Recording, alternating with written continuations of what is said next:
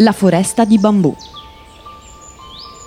La collezione di bambù è situata nel settore meridionale dell'orto botanico e comprende oltre 60 entità fra specie, sottospecie e varietà, dai bambù nani a quelli giganti.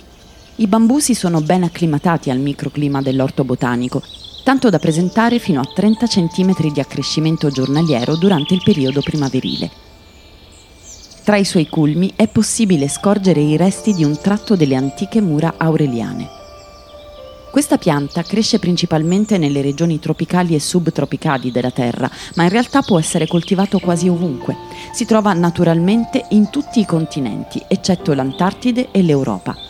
In Asia viene usato come materiale prediletto per le impalcature e i germogli di alcune specie vengono sradicati e usati in cucina. Esistono specie di bambù che possono sopportare le condizioni più avverse, comprese temperature inferiori a meno 20 gradi centigradi, e può crescere dal livello del mare fino ai 4.000 metri di altitudine nelle Ande. Il bambù è duro e fibroso, ma in realtà non è un albero, bensì una specie di erba. Le piante di bambù hanno una crescita limitata sia in altezza sia in spessore. Non hanno corteccia e gli steli non diventano più spessi di anno in anno, come accade con i tronchi degli alberi. Una pianta di bambù raggiunge la sua altezza finale durante il suo primo anno.